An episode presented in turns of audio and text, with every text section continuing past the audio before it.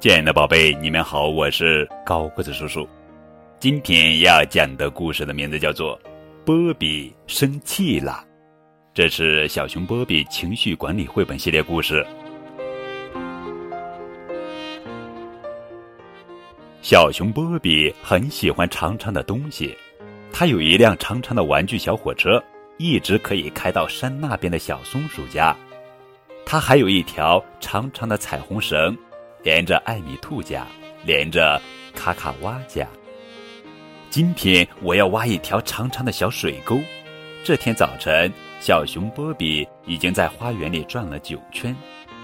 说挖就挖，波比找来小铁锹和小锄头，从花园的水管旁开始挖。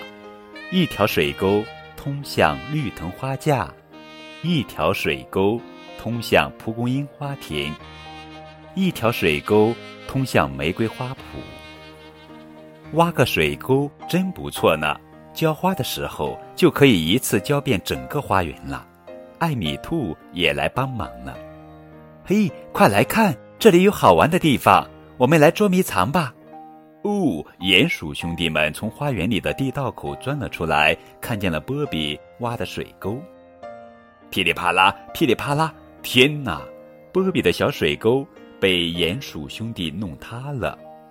你们，你们，看着被破坏的水沟，波比大喊道：“你们再捣乱，我就生气了！”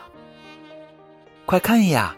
艾米兔喊道：“小鼹鼠们正在捉迷藏呢。”突然，一只红鼻子小鼹鼠钻进小水沟里不见了。他们玩的这么开心，大不了我们再挖一次好了。艾米兔拉着波比离开。想想也是。波比不生气了。第二天，波比又拿起小铁锹，开始挖小水沟了。我们来帮忙啦！艾米兔和小松鼠跑来了。挖呀挖呀，今天很顺利，眼看着小水沟就要挖好了。嗯，不错，大家开心的看着，捡拾着水沟里的杂草和小石子。咦？花园里竟然有小水沟，真好！这时，拉拉猪们举着小风车跑进花园。拉拉猪们在新挖的水沟里躺了下来，一边用脚拍打着水沟，一边念叨着：“要是有水该多好呀！”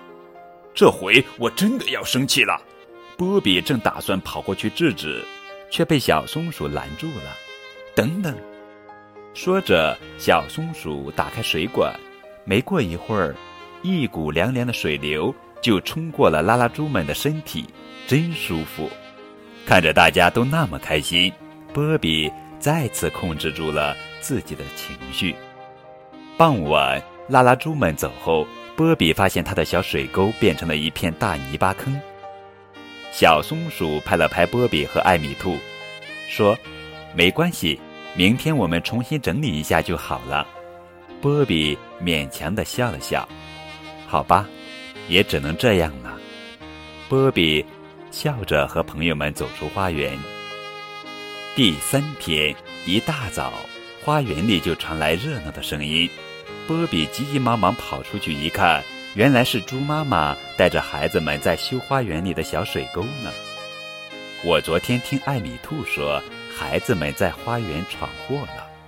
猪妈妈带着满身的泥巴，不好意思地说：“呵呵，没关系，没关系。”波比笑着回答：“我现在已经不生气了。”现在，波比那长长的小水沟终于挖好了，通水。